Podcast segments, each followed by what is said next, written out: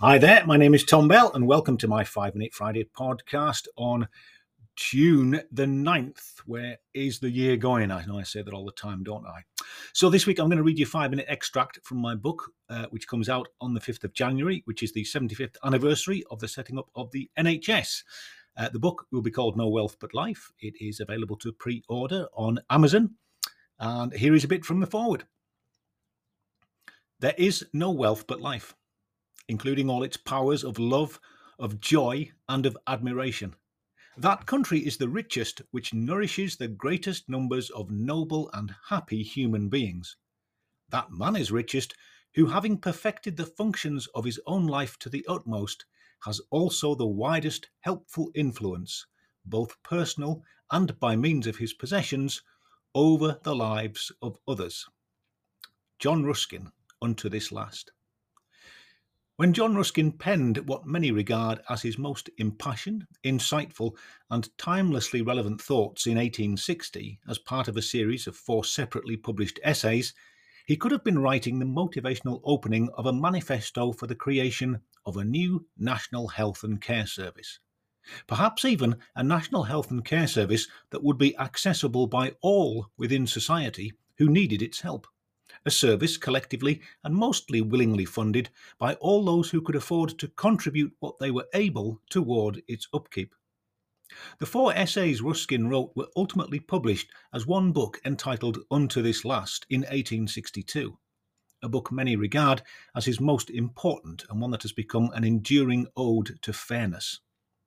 The impact of the sentiment and observations contained in the original essays Ruskin wrote and the book they became have been, and continue to be, globally significant and influential. Mahatma Gandhi is perhaps the most famous of the numerous instigators of sizable and historically important socially progressive change, said to have been greatly influenced by Ruskin's work. The thought provoking writing of John Kenneth Galbraith, which boldly challenged the self centric, individualistic, economic ambition dominating 20th century American society, also reflects Ruskin's ideologies and the founding egalitarian thinking, the ambitions and original policies of the Labour Party of the early 1900s that eventually led to the launch of the NHS in 1948 were significantly influenced by the thinking that Ruskin expressed in his writing. How things have changed. Ruskin was the only son and child of a wealthy trader, a wine and sherry importer whose business ultimately grew to become part of one of the world's largest drinks empires. I think it's safe to assume the young John Ruskin would have wanted for nothing materially. And though the working class chip that sits proudly on my shoulder has made me naturally wary of the observations and theories espoused by members of the more comfortable privileged classes, it is after all easy to talk about the insignificance of money when you have plenty and have never wanted for it. I have warmed to Ruskin. He was undoubtedly a talented and incredibly intelligent polymath who was unafraid to express views that rubbed up sharply against those of his wealthy and entitled peer group.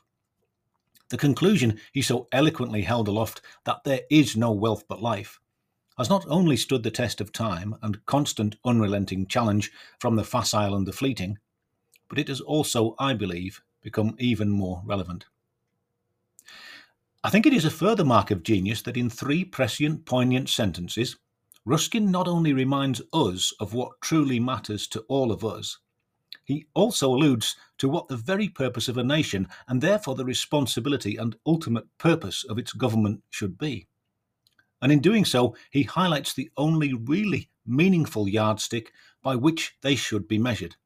His thinking that the country that is richest is the one which nourishes the greatest numbers of noble and happy human beings predates the creation of the now famous World Happiness Index by 150 years. The purpose of government, as viewed by those in government, is inextricably linked to the health and well being of a nation, and is something I will allude to throughout this book. Suffice to note at this point that the unrelenting focus on economic growth, which stubbornly dominates political debate and continues to characterize the ambition of nearly all developed and developed economies and mainstream politics, is proving increasingly destructive to our physical and mental health, as well as the very planet we depend on for survival and the communities many of us live in. I'm only a few seconds away there from five minutes. You'd think I'd planned that. I didn't. Thank you very much for listening. You can, as ever, get in touch with me via Tom in Cumbria at Twitter. You can find me on LinkedIn.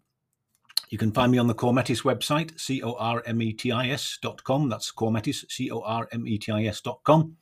And as ever, stay safe, stay sane, and stay solvent if possible. Thanks again. Have a good weekend.